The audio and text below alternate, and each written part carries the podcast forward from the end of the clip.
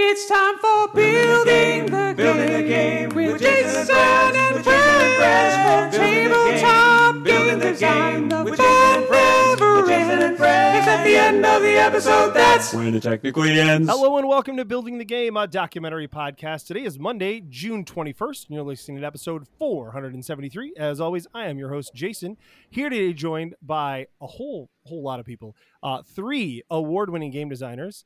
Uh, we have Carol Mertz, Francesca Carletto Leone, and Kai Karhu. How are y'all doing? Doing good. Thanks so much for having us.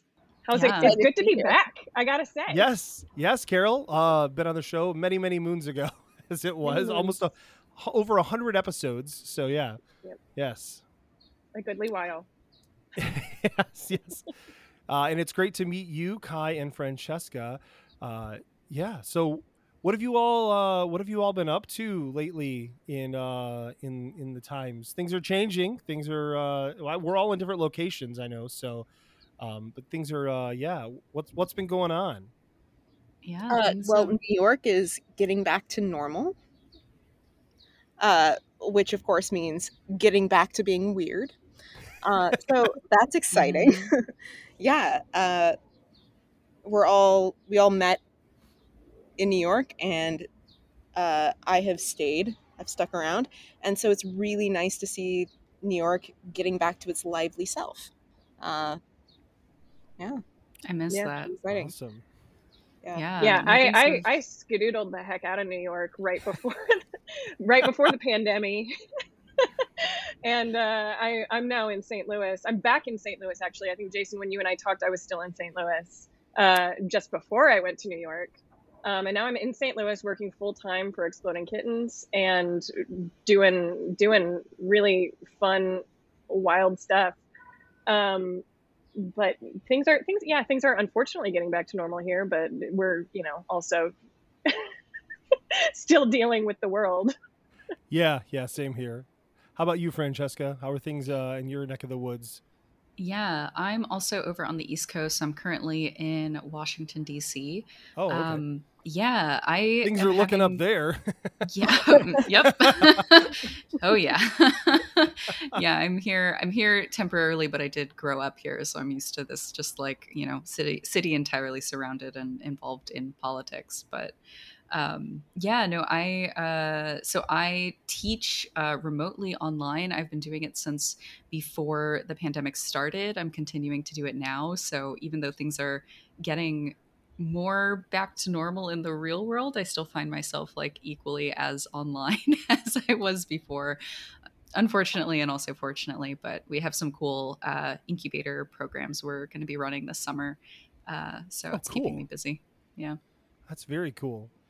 Very cool. And I um so I I just thought of a story that I have to tell the three of you.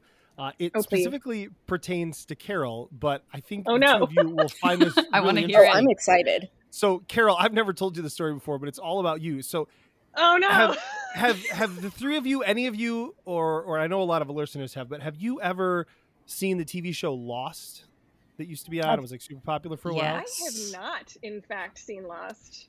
Well, Okay, so I watched almost every single episode until the last season, and then the last season, I just was like, I felt like a drug addict when I was watching it. Where I was like, I'm not watching it. At a certain point, I hit the like. I had a moment where I was like, I'm not watching this because I enjoy it. I'm watching it because I have to. You know, I feel like I felt that way about Battlestar Galactica. oh, So- I also okay. I also don't like endings, so I don't watch the That's finale fair. of anything. Well, So, I'm, So- I'm so curious then. So if Carol has never seen Lost, and this story is about Carol and Lost, it's it's Yeah. not about Lost. A Lost is the example I want to provide. So so it'll make sense to y'all, and hopefully Carol can catch on. So um, all right, so. In Lost, they do this thing where these people are on this island together, right? But they like to do these flashbacks, and it turns out these people have all interacted meaningfully in, in each other's lives throughout the thing. Spoiler alert for a show that ended ten years ago. Um, so, so here's the story, Carol, that this is crazy, and the impact that you've had on my life and friends without ever having met me. You ready for this? Yeah, yeah. I'm ready. I am like, I mind blown my thing. Yes. yeah. So, so first of all, Um, I uh, two two stories. One that's a little not as exciting, and then the other one that's really crazy. So, um, so Banana Chan, we all know Banana Chan. Well, at least Carol does. I don't know if you if the rest of you do. You should know her. She's amazing. She's Banana's become a really good friend of mine. Um, and the reason she's a good friend of mine is because Carol turned down the opportunity to be uh, in our. We used to do this thing called the Iron Design competition, and That's Carol was supposed to be in it. Uh, and then she couldn't make it. It was I just when you were to Gen Con. graduating, and yeah. you couldn't go to Gen Con. Um, and so, uh, pretty late in the game, we went and found Banana Chan, who I'd never met before. Uh, and now we like co-design stuff. We co-design No Context, uh, a game that Carol really likes. Um, and uh, yeah, so so the reason her and I are co-designers and friends now is because Carol turned us down, right? Uh, which is Imagine- random. Imagine how you and I could be co-designers and friends now, but we are neither of I know. those things. Yeah. Oh, Oh, burn! ouch! That hurts. Carol I'm coming in with just kidding. I'm just kidding. You know I So- say that with all the love in my heart. Dang. so, so so there's another piece to the story though about another friend and this is this is where it gets weird right so i told my other friend i told my friend kelly i told him this story uh oh, Kelly! was- I know Kelly. yes right and so he says he says um no i can make it weirder he said a long time ago i before him and i knew each other he went to a uh, design thing in st louis i don't remember what it was it might have been like geekway or something Pixel Pop Festival? Oh, oh, it might have been. It was. It, it might have been. Yes, yes. So I know Kelly's you been to Pixel Pop. Yeah, you did something with that. I don't know. You did something with Pixel Pop Festival in St. Louis. I don't know. yes. Um, but so anyway, so you play tested a game of Kelly's uh, and encouraged him to like keep working on it, keep going with it, and that helped. Like that pushed him, you know, towards more doing more design stuff, and he kept designing. We met. We're now like really close friends, co-designers, all because Carol. So you've had this like profound impact on my life, like just like guiding people towards me. Uh, you know, without even It's knowing all for Isn't you, that-. It's stupid, It's super all- weird I do and yet we're not you. co-designers nor are we friends as you pointed out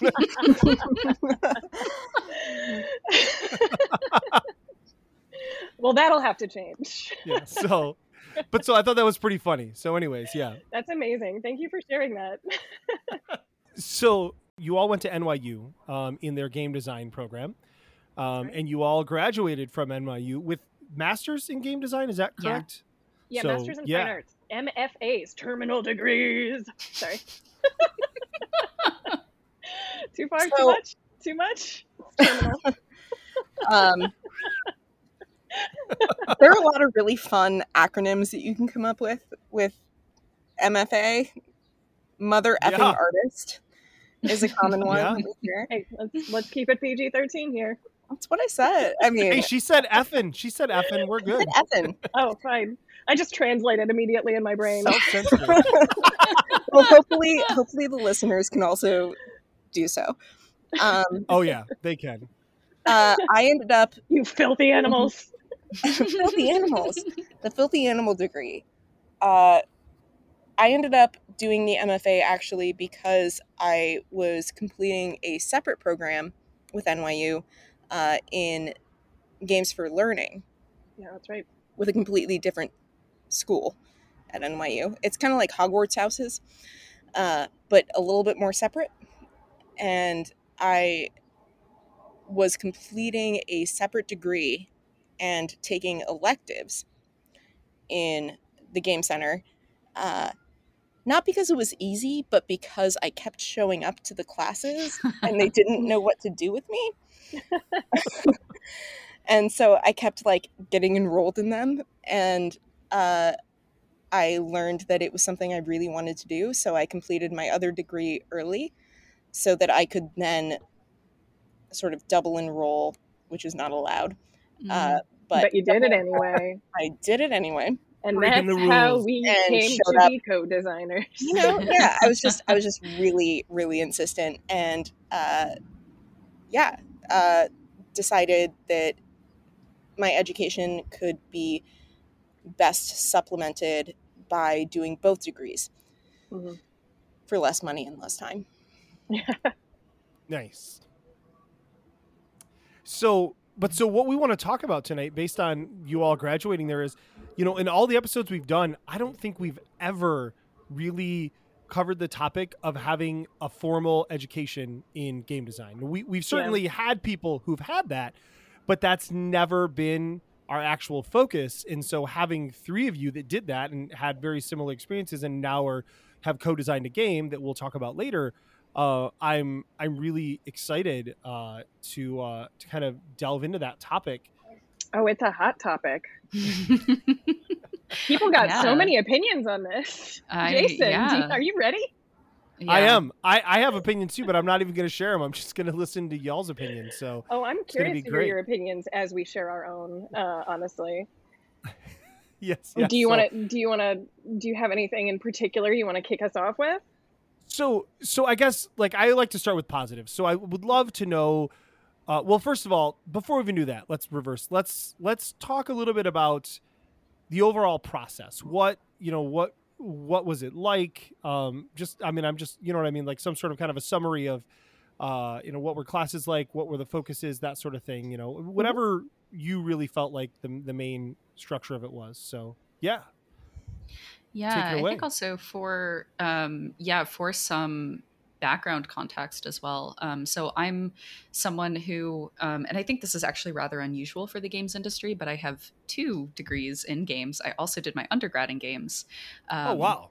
Yeah, but I, I, I feel like while it's becoming more commonplace now for people to go to school specifically for games, um, we're a new industry. Uh, games academic programs are even newer, so it's actually less usual than you think to find, you know, people who've been in the industry for a while in like senior roles or leadership roles who actually have game specific degrees. Right. Um, right. Yeah. So, and I, the the programs vary so much. So my undergrad was a lot more focused in technical skills of creating games um, and Video you know, games the- specifically, right? video games specifically. So all digital, uh, born out of a computer science department. Uh, but the thing that really drew me to um, NYU and the program there is because it is a specifically a design program, uh, and for me personally, like looking at games a little bit more closely in terms of like how can we study them? How do they impact the world? What is the you know positive um, impact right that we can be having and all the cool cool things that we can make um, beyond just the like how do we how do we make this and how do we do it? But also the the why as well. So we do a Yeah, lot of yeah. of- yeah nyu is big on like big brain design thinking. So i Yeah. i really appreciated that. And it's also a multidisciplinary design program. And so Mhm. like obviously we're here on a board games podcast because we have experience designing board games. But also francesca mentioned you know it's a, like her background is also in digital games nyu teaches you know primarily focused on digital games but that is to say there's so much opportunity to study and and and learn board games and traditional and analog game design and ttrpgs and things like that which is so great. I mean, it's just like it opens you up to the idea that games are simply a medium to be explored. Um, and they're like an art form to be explored, regardless of the Mhm. actual like physical medium that you create them in, right? And so And that was also- that was what was really cool about it. Yeah. They also they also are great at supporting whatever somebody wants to do. Mhm. Where even if uh, even if no one has made a game remotely like something that you're working on, uh, they will come together and support like faculty, everyone, other students will come together and support whatever it is that you're trying to do in that field. So, for example, uh, Carol and Francesca made a very unique game. uh, Which one? that no one else made had so ever many. made. And you know what? Like everyone came together and they were like, "Yeah, we will give up like a large portion of our floor to make sure that you have a space for your couch, so that people Whoa, can sit on it." Francesca, I didn't realize you were the other person behind Hell Couch. Oh, that's Yeah. fantastic. Oh. Yes, Yeah, that's that's sweet. fantastic. Sorry, subtle reveal. Uh, yeah, you know what I mean? And like I'm so I'm everyone was like, on it right "Yeah, now. yeah we're we're down with this. We want to make sure that this happens, and uh, you know, multiple faculty members and so many other students were just like, yeah, let's make this happen. Mhm. Um, It's a game. It's different. It's fun, and we're gonna make sure that it is acce- is as ugh, sorry that it's as successful as possible. Yeah. yeah. I think uh, yeah, honestly, like the the best part of games academia, regardless of what their program offers and what their program focuses on, is the ability for students to just explore whatever they want without the necessity of like feeling like there needs to be a commercial success, right? So like as a Mhm. designer now in the field, I'm constantly like, okay, whatever game I design has to be able to be published or it's or it's like Right. a failure and it's Yeah. not it's not worth my time or whatever right like that is to say like obviously anything that you create informs future creations but in school like it doesn't matter at all like there's zero pressure whatsoever except for maybe if you care about grades um but really the intent Maybe is, yeah, if you care about grades. maybe if you care Nah. about grades i don't know Meh. Let, let's be honest. All three of us very much care about that. but Yeah, not um, not so much just because of the number, but because we wanted to make sure that what we were doing was high quality. Mhm. yeah Yeah, absolutely. And I think also something that you touched on a little bit, Kai, is like the sense of community that you get from being in a program, right? This is a dedicated space that not only, as Carol was saying, is providing you th- the space and time uh, and resources to be able to kind of just like make weird stuff and experiment and like push the boundaries of games uh, as we know them. But you also have really awesome faculty who are experts in their field and want to see you succeed. You also are surrounded by peers who are some of the most like talented and uh, fantastic like upcoming creators um, so that is something that also i think just naturally inspires you to do really Mm. good work um, i have Mhm. often told people that it was worth going to nyu just because i got to meet carol and work with carol specifically because we have made like three four five games together three Um, notable projects at this point yeah yeah, which a collaboration like that and a collaboration like this also with Kai with Chroma has propelled my career in a way that could I have achieved it outside of this program? Absolutely, but I think it would have taken way more effort on my part and way more time as well. So I, I feel like I benefited a lot in that regard. Yeah, the mentorship is specifically why I chose to go to school. Yeah.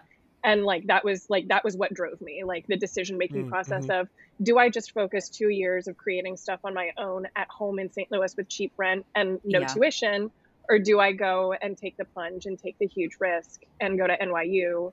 And like I had no idea. I mean like it was hard and it was exhausting and there's definitely, you know, negatives to going to school, but um the like the mentors that I was able to get, the peers like Francesca said that I was able to get, and the opportunity to create the opportunity and encouragement to create projects that I just simply wouldn't have even had the creativity for in my own little bubble um, is just unparalleled.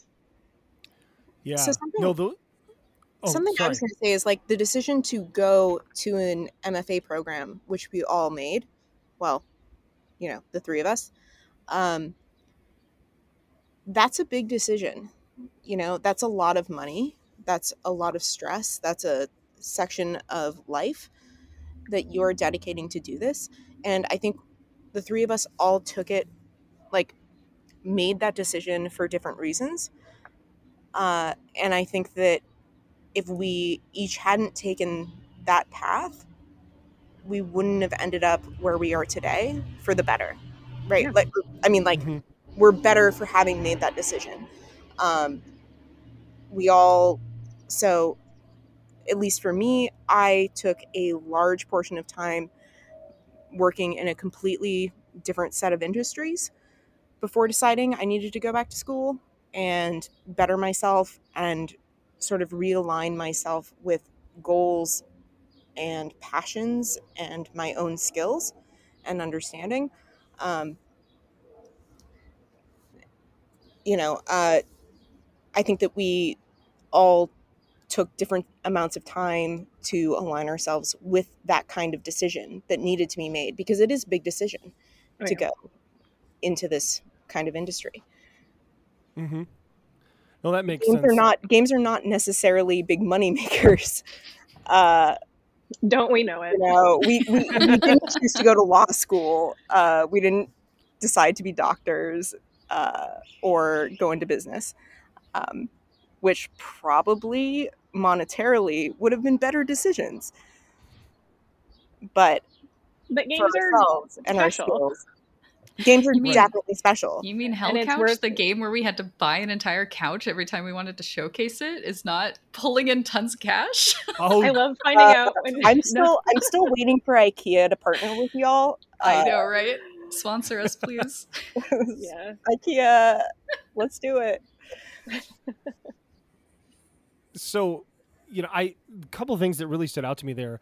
Um, the sense of community obviously that's huge. I, I do think that that's the game design community is very tight in general and finding that community i think is it is is when you really can hit your stride. So completely agree with that. Mentorship as well is a really really big thing um you know and, and now we have some cool things like you know the tabletop mentorship program which is phenomenal and they do a great job of putting designers with mentees and uh, and really pairing people up well. Um, in that, I've seen how that works for people. I can't imagine having an immersive mentorship for two years or, or more. That really, obviously, would do a lot. I think it's also worth noting the structured chaos of an MFA program or like any any sort of like educational program because it is it's like you have structure to create whatever you want. Like you're being Mhm. encouraged to create whatever you want and you have deadlines to create whatever you want. And that Right, right. never happens anywhere so else in the real world. Right. In, in fact, so I was actually going to make a comment about that, which is that um, one of the huge benefits I've had over the last almost 10 years now is is this podcast because the way it started was that Rob and I, uh, the, the former co-host, we would have to um, every week one of us would have to pitch a game idea. We'd have to pitch a, a full game. We didn't obviously have to design it; it didn't have to necessarily work. But what came out of that was exactly what you're talking about, right? Which Mhm. was deadlines that forced us to have ideas that were probably never going to go anywhere. Um, Yeah. And you're absolutely right. Obviously, we got less of that than you did because you actually had to follow through and finish those projects, which is a huge, Most huge benefit. Um, right, right. But but you know, I I I completely support the idea that designing I taking ideas and designing them knowing that they're never going to do anything besides be a project that you will learn from and then be done with um 100% like that is that is an amazing way to learn. So i, A- I and an opportunity to explore yourself and explore aspects that you know are not commercially viable like actually create art right? Like make Right. some weird like weird poetry game that you know that you know like might someday maybe find its way into a little art museum or like a little art curation but will never get sold at target you know says, or- says the, the, the idea that something doesn't have that you are able to fully explore a game or an experience that is not commercially viable or that won't you know that won't make you money um, is so freeing as a mental experience uh, as a game designer. Like that's huge. Um, right for sure. the the three of us our first game as a trio Yeah, Was- let's talk about it. yeah let's talk about this. Uh was game we I, oh i don't know if i can say this on the podcast. Uh we You can't even say the title. battleships? Battleship. Battleship Battleships, uh which was an uncomfortable nonverbal communication gameplay type experience uh between two people in different bathroom stalls. Where it's fantastic. With That no fantastic. So what it was was it was two photos uh like you know when you see a photo or a yeah a picture on a wall that's crooked hmm yeah. And you just you just want to make it even. That's all you want. You know Mhm. you Just wanna just, you it. just correct it. Um the issue in what we designed was that if if you corrected it in your stall it made the other one crooked. It's evil. It's like an ouroboros of like madness of awfulness. I love it. and that was that was Yeah. all. Yeah, know that that and was you're doing the, all this while you're pooping next to somebody. and so you could you could interact with it if you wanted. You could just try to live with it while you went to the bathroom to see this like awkward, you know, awkward crooked painting, or you could fix it. And then if you did, it meant that the other side needed to fix it too. I think also you a have lot to, of like, people didn't realize they were connected, and Yeah. the sheer horror when they realize they have just moved something in someone else's bathroom stall. yeah. so I mean, it's this, asynchronous as well, right? is Yeah. this like a physical game you made where Yeah, like people that were we sitting actually in bathroom installed. stalls? yeah. Yeah, we put it in the yeah we put it in the public restroom at the NYU Oh Game my Center. gosh! It was very. It was difficult for faculty to try to figure out how to uh, showcase. Present They were like, grade it. We've never. They were like, we've never tried to figure out how to like block off this area for showcases. yeah. Yeah. So that's the kind of weird So- stuff you get to do in grad school. So that sounds to me that game right there. If that's all you did your entire time of grad school, that sounds like it's worth the price of admission right there. Oh yeah, take, That take my loans. amazing. It's worth it. It was so much fun to make and also experience as a player.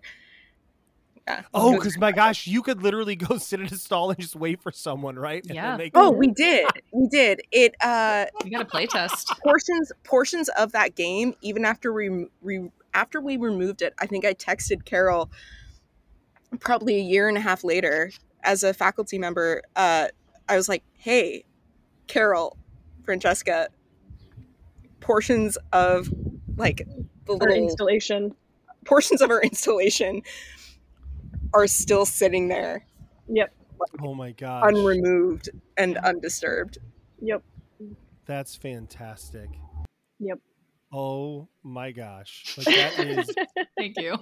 Did we blow is your mind? so if anyone wants to hire us to Award winning. install uh, designers. if anyone is interested in installing battle shits I think we renamed it when we turned it in. uh, we renamed it to Bathroom Thoughts, oh bathroom is thoughts. also disgusting. uh, The- the yeah fir- so if anyone wants is to better, contact yes. us uh, that's us i'm sure that That's- our information will be posted somewhere if Yeah. I, I can tell you for sure that if I ever own a business with multiple bathroom stalls, I I'll be calling because yeah, I mean I don't own a business with one bathroom stall, but if I did, I would Call be us. calling you. To, yeah, It's a great it's a great space for advertising. Just slide a little flyer in there. You don't even need a painting. You just put in ads. You making Mm-hmm. Mhm. money and having fun. Look at me. I'm a business person. if if I was like if I owned a board game cafe, like right now, this would be signed and this would be in every stall in the board game cafe because why it. not? I'm saying We even have games in the bathroom. That sounds weird, but you know what I mean. it's true. That's fantastic. So, so we've talked about, uh, like, so of the things you've mentioned, would you say that what what of the things you've mentioned would you say was the single biggest for each of you, the single biggest positive to, um, to you know being you know being in uh, game design. I was gonna say film school. Ah, game design A school. little different. um you know what Hey, was well. that uh that's what i did. No i actually i actually majored in film and uh broadcasting in college so yeah. Yeah. hey same here. That was my uh, that was my bachelor's. Oh very cool. And mine yet too. Here i am today. Well i i can tell you that i graduated with my bachelor's knowing that i would never do that job in my entire life. I was like nope. No Oh, no. nope At Nope. least you figured it out early. It took me years of working in that industry before I was like, you know what? I no, no.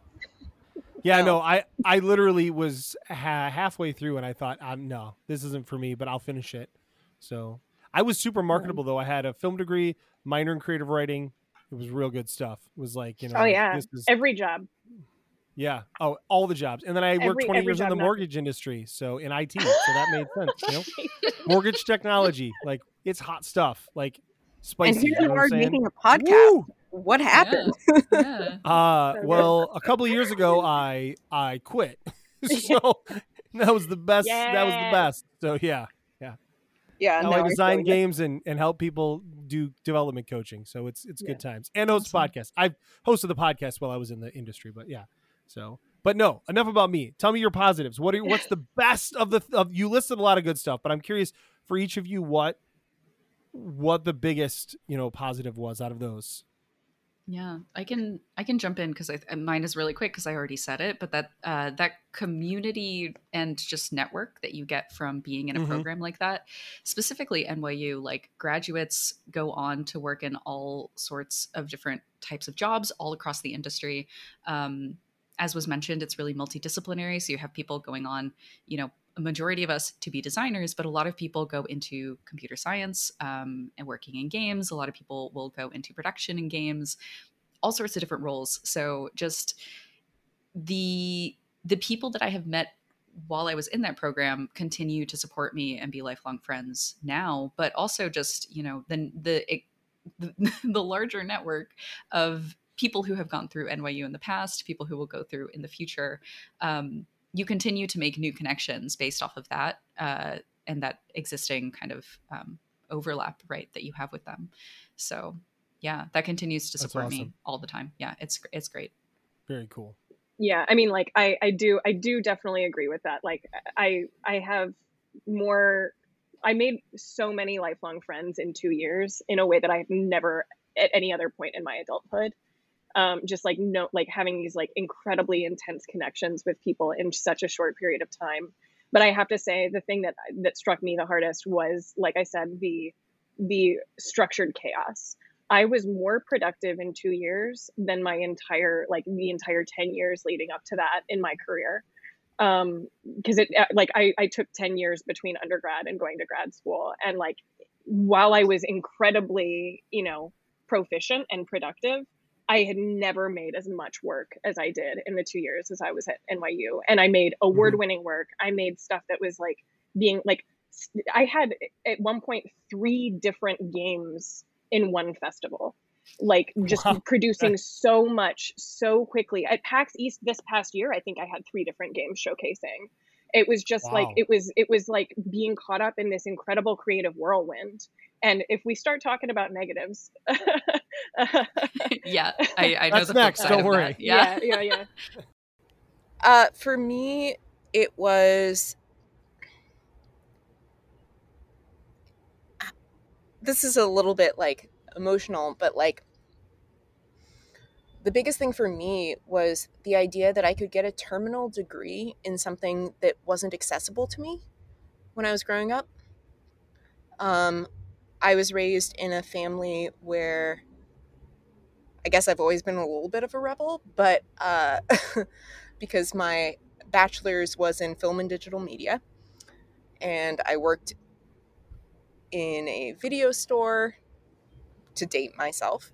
Uh, you know, we still we, we rented VHS, Laserdisc sometimes, uh, and DVD. But um, no, for me, I was raised in a family where media wasn't a part of our lives, like pretty strictly. Um, I saved my ice cream quarters to sneakily rent Planet of the Apes movies Yeah. um, and then like did the thing where you know I would watch them before my mom got home, and then like made sure to turn them off as soon as I heard the garage door, so that the TV wasn't still warm. Um, so then I went into uh, you know film and digital media, and worked in the film and television industry for a while, and that broke my soul. Uh, but with games, games weren't for me. Games were for my brother. Quite frankly, um, he got the Game Boy only on trips, uh, and he got to stay up and play board games with his friends. You know, uh, but games weren't a feminine thing. And even though I was raised in a family where like gender wasn't huge, uh, those assumptions still existed. So I never would have thought that I would find a community that accepted me as a gamer like not like big G gamer, but like little little G gamer. little G gamer. Like I I was terrified of entering something that I felt like I was good at and felt like I could make waves in and wanted to be a part of. Like I didn't think that that would happen at this stage in my life um, without having the accessibility and knowledge Mm. that so many other people entering this MFA already had. And I did. Um, I found a support system and I was accepted and I did well enough to even like, you know, uh, teach programming at a collegiate level. I mean, which is still mind boggling to me. Uh, I don't want to say that they made a mistake. I'm just saying, like, I feel that way too. They're Yeah. not going to hear this, right? Yeah. I wanted Right, to um like- I wanted to jump in also Kai and Yeah. mention that the cohort that we were a part of at the in the MFA program at the Game Center uh, was I think the first cohort that they had had that I think was majority majority Non-men. non-men, right? Yeah. Which By far, uh, yeah. yeah which is something that you know we're that was completely new to me also yeah as someone who eh, has had a career in games beforehand i don't think i'd ever been in a space or a community that had that amount of gender diversity and also racial mhm. diversity as well um, Mhm. I was previously up in up in um, communities in Massachusetts, and it was just really refreshing to be able to work with people who, like Kai was saying, like understand this background of like not always being supported in games and in the sciences, um, Mhm. and specifically being able to empower each other and right be in this space. Uh, allowed to make mistakes and do that and and make as we've been talking about just really weird stuff without that pressure of needing like validation right to Mhm. to feel like yeah i'm supposed to be here because it's like yeah we're all we're all supposed to be here Yeah, or the the expectation is that a game is a game about raiding castles or shooting people. Like games, like games were supported to be, you know, to be explorative and artful, um, and that was something that really struck home for a lot of us. I think. yeah also with the faculty i'll say that they did an amazing job of adapting and being able to listen where because not just for you know i mean you can say like you can shift your student your student database like drastically where all of a sudden you have like a lot less white people and a lot less males. Um you can say that like in your brochures but the faculty themselves shifted as well and were really adaptable and great at listening to all of the changes that we expressed needed to Mhm. happen if that makes sense yeah That makes I'll total also sense. say yeah. yeah i'll also say on the since we're talking about just you know general general academia um yeah another thing is both kind of like you know adapting to support marginalized creators and like and not because they're marginalized creators but because we're making like really freaking good work already really cool stuff. yeah, we're making really cool stuff, uh, and like seeking out those people in those communities to say like, yeah, come to our program. We want to support you and we want to help you make Right, right. more fantastic stuff. The other thing I'll say is that um, a lot of academic programs, because of kind of you know the bureaucracy of universities and, and higher education, I think have a hard time keeping up with the games industry because again we're new, we're evolving, we're adapting so quickly.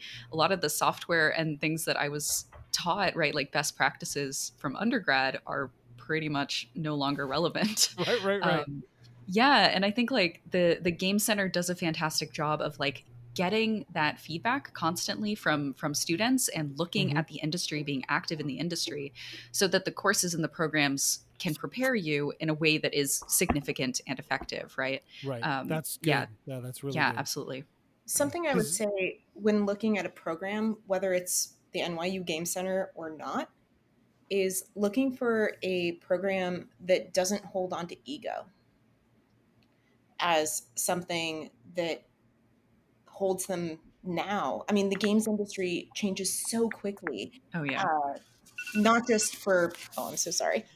My automatic cat feeder just went off. Hold on.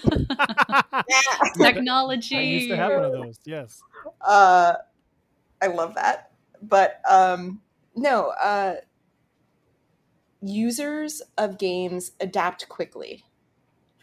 And you need people who, like, you know, this industry changes so fast all of the time.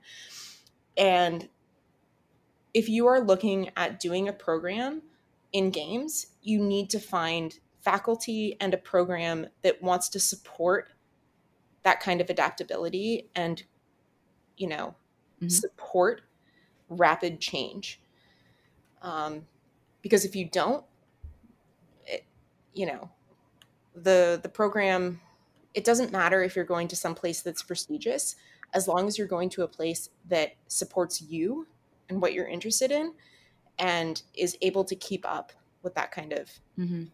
interest Mhm, and keep up with the times Yeah, I think that's that's true in any industry that you go to college with. I mean, I, I- my college was light years behind on on broadcasting and film when I went there. I, I actually had a Oh, better no. program in high school uh, than I did there when it came to technology and stuff. So, Wow, um, yeah, it is what it is, right? that sucks. Um, so uh, I mean, I didn't want to work in the industry anyway, so who cares? yeah, I good for worked out- you.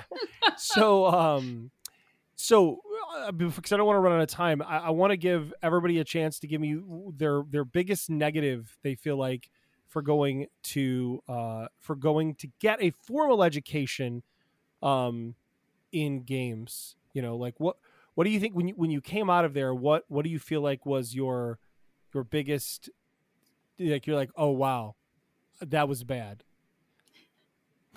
anything Yeah, I, I mean, beyond like the obvious answer, which is how unbelievably ungodly expensive it is. Say- I was yes, I was gonna say other than expensive. Other than expensive, like I mean, that's that's something that you have to weigh before you go. You know that going in, how expensive it's going to be, most likely. For me, it was just the burnout. Like I'm still recovering. I worked so hard for Yeah. so long. I ran nonstop, sprinted, and like impressed myself with how much work I was able to do, but drove myself to a level of depression that I've never experienced before in my life and am still continuing to recover from and sometimes even still like revert back into because it's still so like so so fresh. We only graduated in 2019 and it's 2021 now.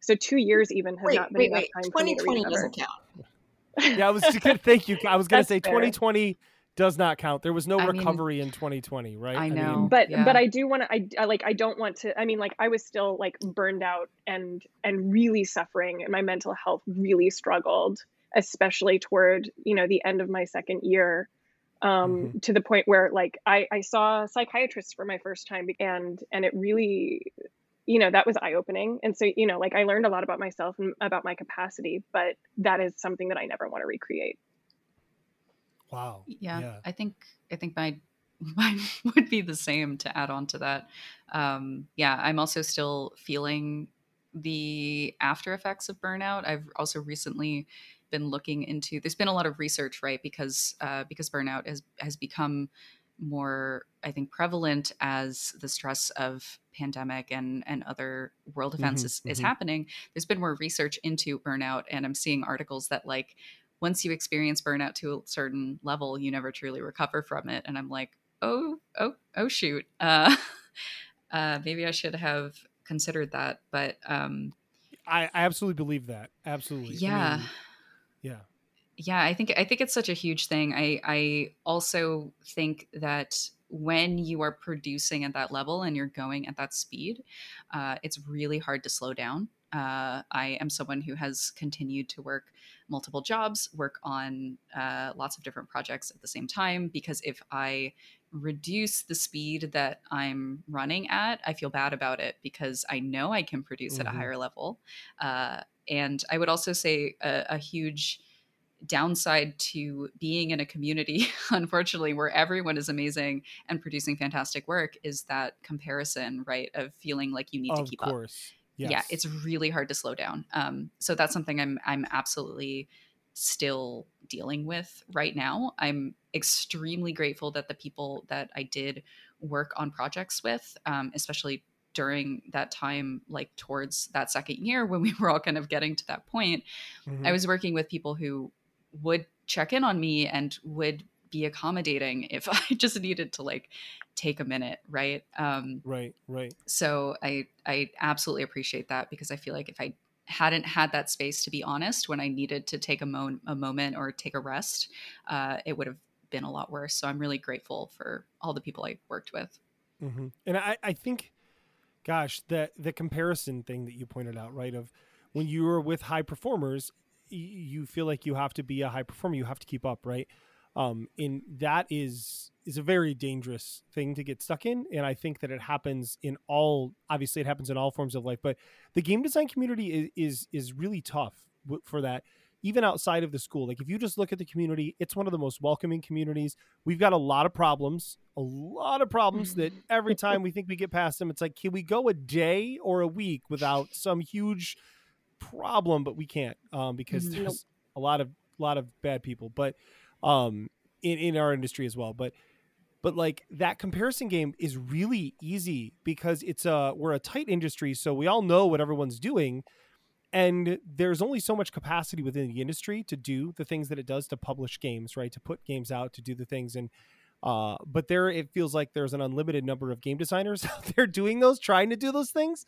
Um, so, so yeah, I think that you know, um, that it's easy, even if you've had some success, it can be easy to look back and be like, oh gosh, but I'm not doing as good as these other people are, right? You know, Yeah. and, uh, why am I not trying as hard as them? And um, and I talk to a lot of designers on this show, and so many of them, I'm just in awe of the amount of work that they put in and the amount of time they put in.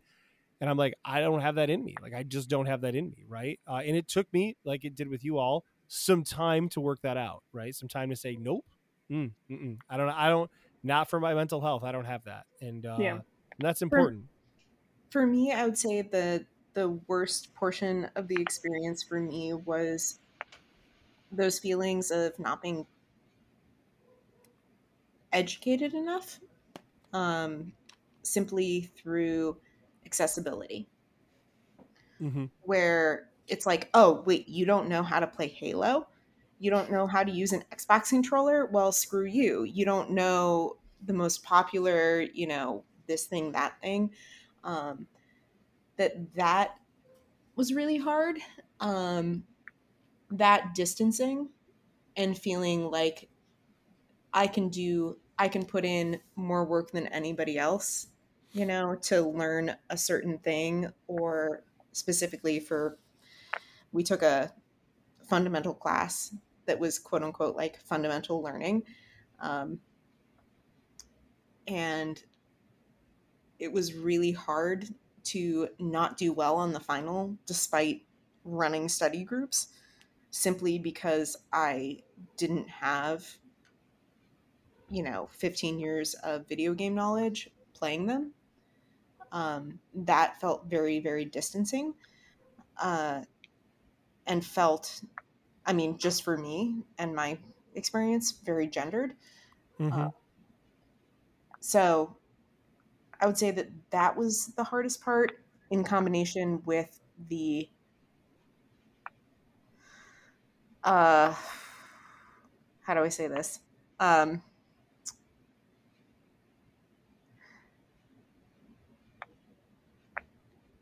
actually won't i won't say it never mind yeah. Fair enough.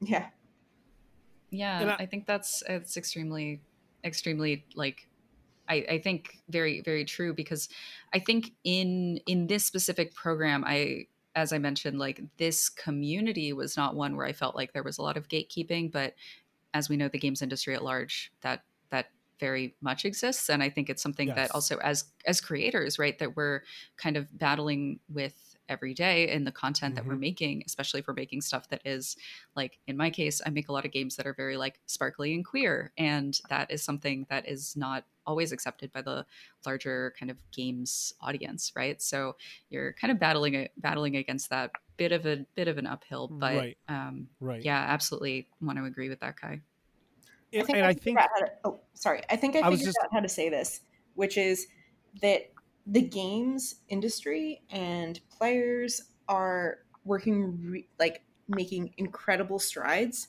to acceptance um, in visibility and in players and all of that, um, but not in ex- uh, not in sort of financial accessibility, Hmm. where it's okay no matter what you look like or who you identify as or who you hang out with, you know what I mean? Um, that's all okay. But if you don't know how to use an Xbox controller or are slow at things, um, especially with the emergence of really great technology that allows us to play cooperative games, that sometimes that makes it a little bit harder. So if you didn't have the money or the access to play on, you know, different types of technology, um, and you're not necessarily good at doing it and have a learning curve, uh, that sometimes that feels like a huge barrier um, beyond your gender or what you look like or anything like that. That that makes a lot of sense. I mean, especially on the digital side with what you're referring to there with, you know, being well versed in the games and, and playing them and such. I, we see the same thing on the, I think on the tabletop side with, you know, I mean, I, I can't tell you I would say every episode generally someone will say, "Well, have you played this game?" And I'm like, "No." I haven't even it's like a tabletop game. Sometimes I'm like, I haven't even heard of that game. Uh, and I've been doing this for a long time, and I've played a lot of games, and I own a lot of games. Uh, and a lot of people are super cool about. They're like, "Oh, you should try this game, right?" But they're, you know, I I actually one of the early reviews we had on our podcast was somebody said, "I think these two guys could should stop designing, stop doing this podcast, and maybe go play a few more games uh, before they try and talk about it." And I was like, "Well, you can f right off." Um, because I Yeah, don't care what your opinion insert, Yeah. insert giant, Um, potentially audible eye roll here. Yeah. Like, Yeah. oh, yeah. So that um that yeah, that was my least favorite comment we ever got. My favorite Yeah. comment, as a complete aside, was these guys sound like my uncle. Um, with a All five right. star review, All Uh, and I was like, I'm in. Like, yeah, sure, I'll be your uncle. Whatever, I don't care. Like, so so yeah, I, I there is there is a tremendous amount of gatekeeping. Um, uh, and and I do, Akai, I think you're completely on to, you know, even in the even on the tabletop side, right? The accessibility factor of can I get these games to play them? Because you know, eh, board games aren't cheap, just like digital games aren't cheap. Uh, Or can I go to find conventions? Yeah, can I go to That one of them potentially owns it. hmm right, Yeah. right, yes. um, or can I go to conventions? Right? Do I have the do I have the funds to go to conventions and do these things? And yeah. i mean like that's that's that is those are barriers and i think we're doing things in the community to try and help that but but not enough right? Um not enough at all. Um so so yeah you know and i i think that in some ways i think some people felt like well 2020 like you you can pitch games online you can talk to publishers online. Yes but those people who who are struggling don't necessarily have jobs like like myself or some others where you can just be working from home and have time to do that right yeah. um you know so or have I the think that- connections.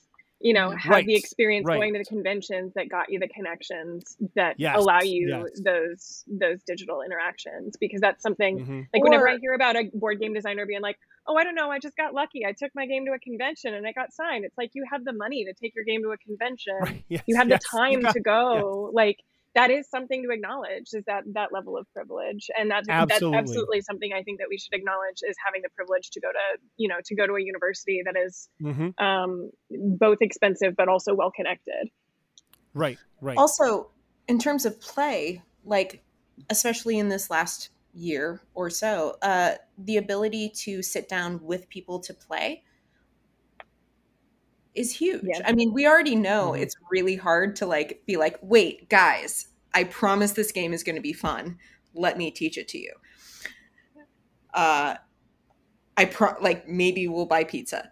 Like, you know what I mean? Like getting people to get together to play a game is really hard. Um, but especially now, like unless you live with the person, uh, it's incredibly hard to get that group together to complete a game or get that number for optimal Mhm. play. uh, I think that's one of the great things about the game that we designed is that we designed one of the few games that I can think of that is like really great for three people. Yeah. Awesome. Well, hey, speaking of that, let's talk about that game. you want to talk about it?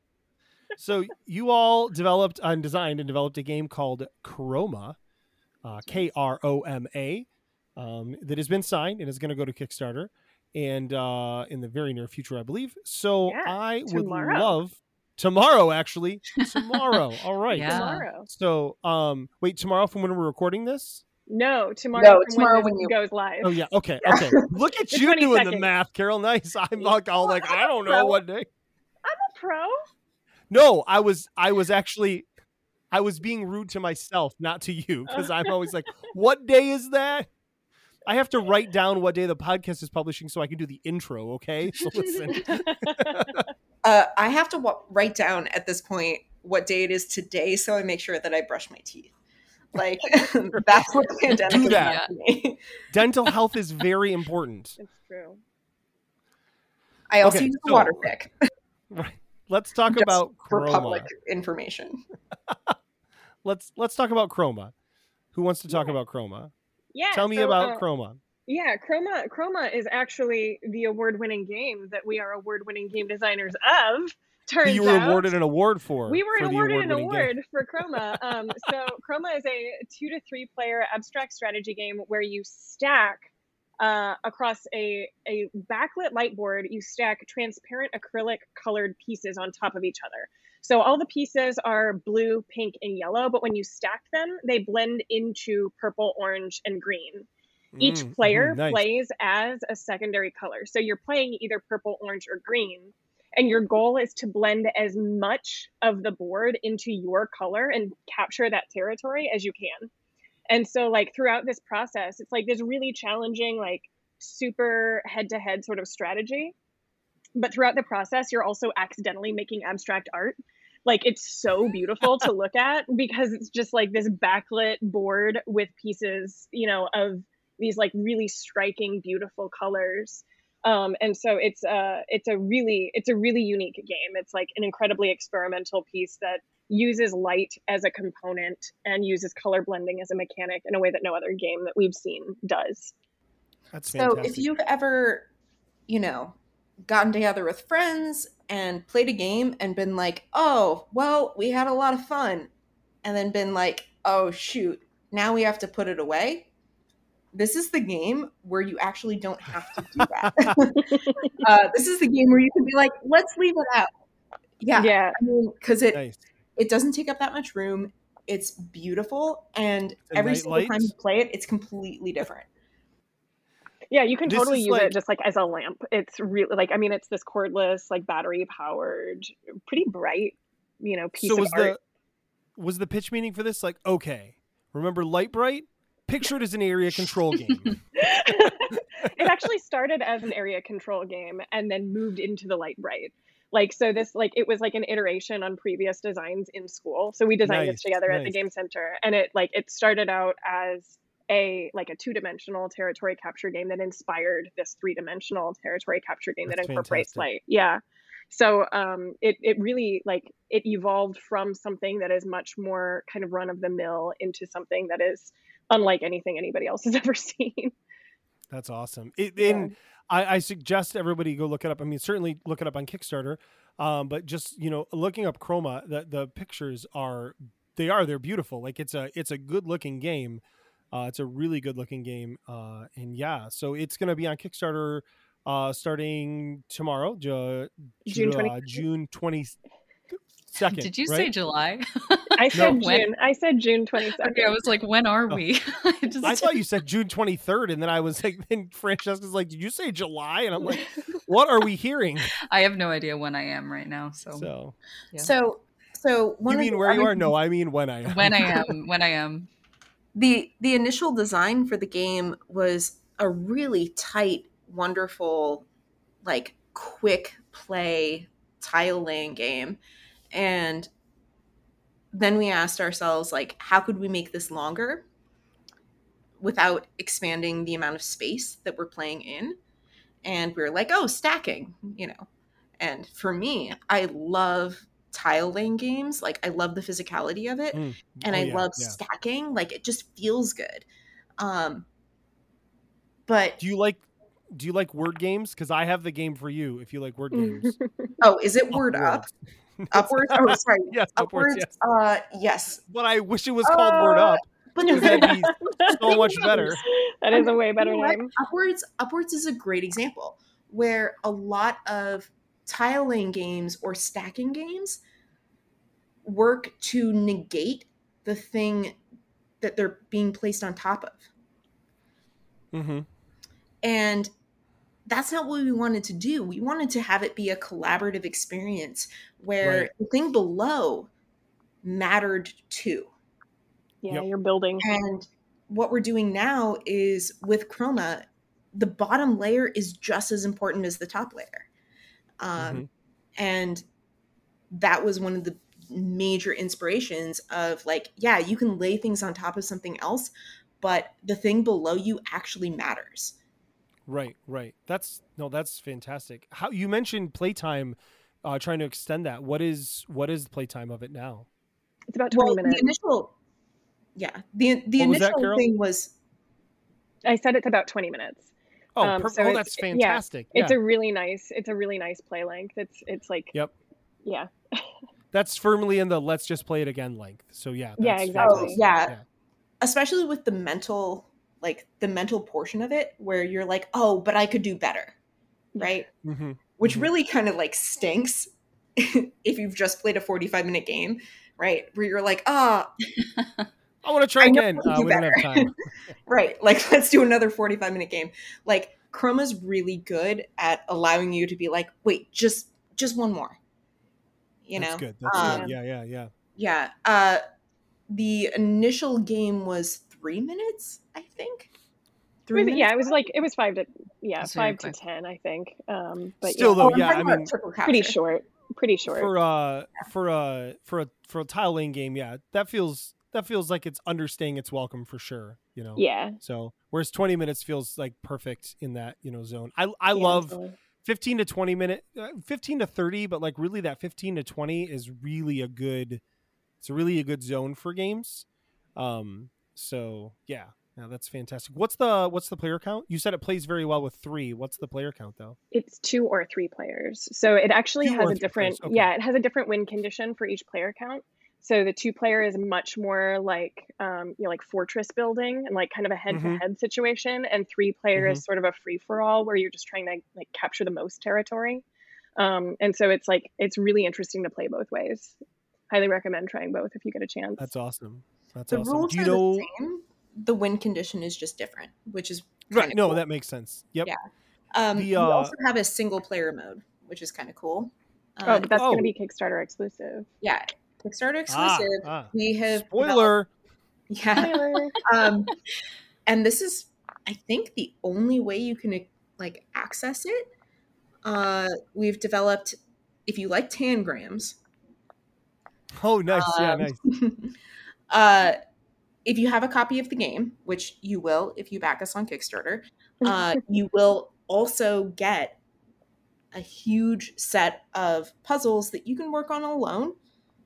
So our solo mode, um, or two players, or three players, or one player and a glass of wine, like Yeah. whatever you. Um, probably not gonna win sounds that good. way uh, yeah, uh, you'll you'll get a bunch of puzzles that are designed that can only be done using the game, uh, which is a lot of fun. Mhm. that's very cool Yeah, it's, It's a cool extremely satisfying. Yeah. So kind of one to three, That's but only only one if you only one if you have kick only if you have Kickstarter. I also Yeah. just You, love uh, how yeah, like Carol keeps leaning in and being like, only on Kickstarter. Like winky winky face, please back us on Kickstarter. On Yeah. Twitter in a second. I being definitely everybody go check that out on Kickstarter. Uh, sounds really cool. I know I'll check it out, and see, I, I can't wait to see more details about it. Uh, but it sounds really really fun. Um, so yeah, well, hey, I want to thank the three of you for for being on the show tonight. This has been a lot of fun. Uh, Thank and you a so really much, good Jason. discussion. Yeah, no, it's been it's been great having you. I I want to give everybody a chance who wants to uh, to give out their contact information. If you'd be interested in giving that out, is your is your Twitter handles. If you've got Yeah. Twitter, that's usually the best way to get a hold of people. So, um, you want to go, Kai? What's uh what's yours? Come back to me. I still have to look it up. I'm not cutting that. You're stuck with that. That's fantastic. Okay, fantastic. it's not that I don't care. It's that I'm once again, I grew up without media and I'm still working on it. But I think also like a, a healthy relationship with social media Yes, and online yes. as opposed to the rest of us. Yes, yes, Yeah. you're in a better spot. Uh, what about you, Francesca? What's yours? Yes, you can find me on uh, Twitter. I am at Chesky, which is C E S C H I I I. Um, yeah, also as just a quick plug, so the organization that I work with is called Code Coven. You can find us at code underscore coven. Uh, so we teach online uh, game development and coding classes and incubators specifically for people Awesome. of marginalized genders. Yeah, so it's uh, we're starting up a new incubator on Monday, so I've been uh, wildly busy this week. Um, but yeah, speaking of just kind of like you know academia and learning and and getting into games, um, teaching is something I'm really passionate about and empowering more people to make cool, awesome, weird stuff. So those are the two places that you can find me. Fantastic. And then Carol, I know yours actually is at Carol Mertz, unless that's changed. Hey. Because I, I remember the story of there are several people named Carol Mertz, but none of them are young enough to have a Twitter account. So That's extremely Just- true. just That came is back to me. Uh, that was from the first time you were on the show. You actually told us that. So uh, I just now I I, think thought there's some people that I wish didn't have Twitter accounts who have my same name, and that's you know that's its own story. Don't don't search it. Anyway, uh, you can also find Kroma at Play Kroma on Twitter. So please, Oh, please look up fantastic. the game. Yeah. Um and uh Kai, did you uh did you find that there? I did. Uh, it is Kai. So at Kai underscore Karhu. I don't know. Does the underscore matter? Yes, it does. It It, does. It does. All right, great. It doesn't in email. So, It does in email.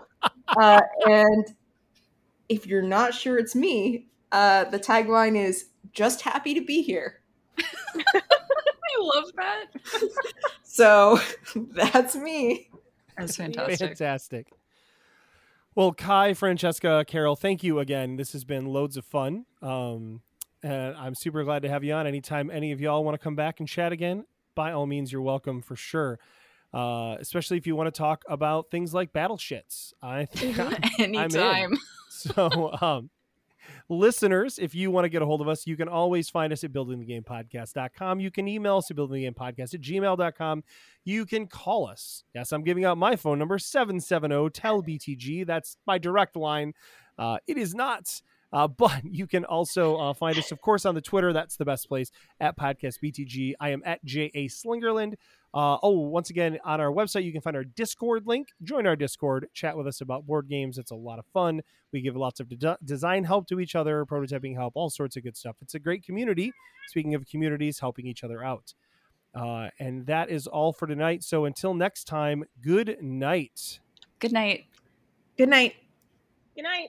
Building the game with Jason and friends, with Jason and friends. Building the game, building the game with Jason and friends, with Jason and friends. Dial 770 tell BTG. Please don't use the email.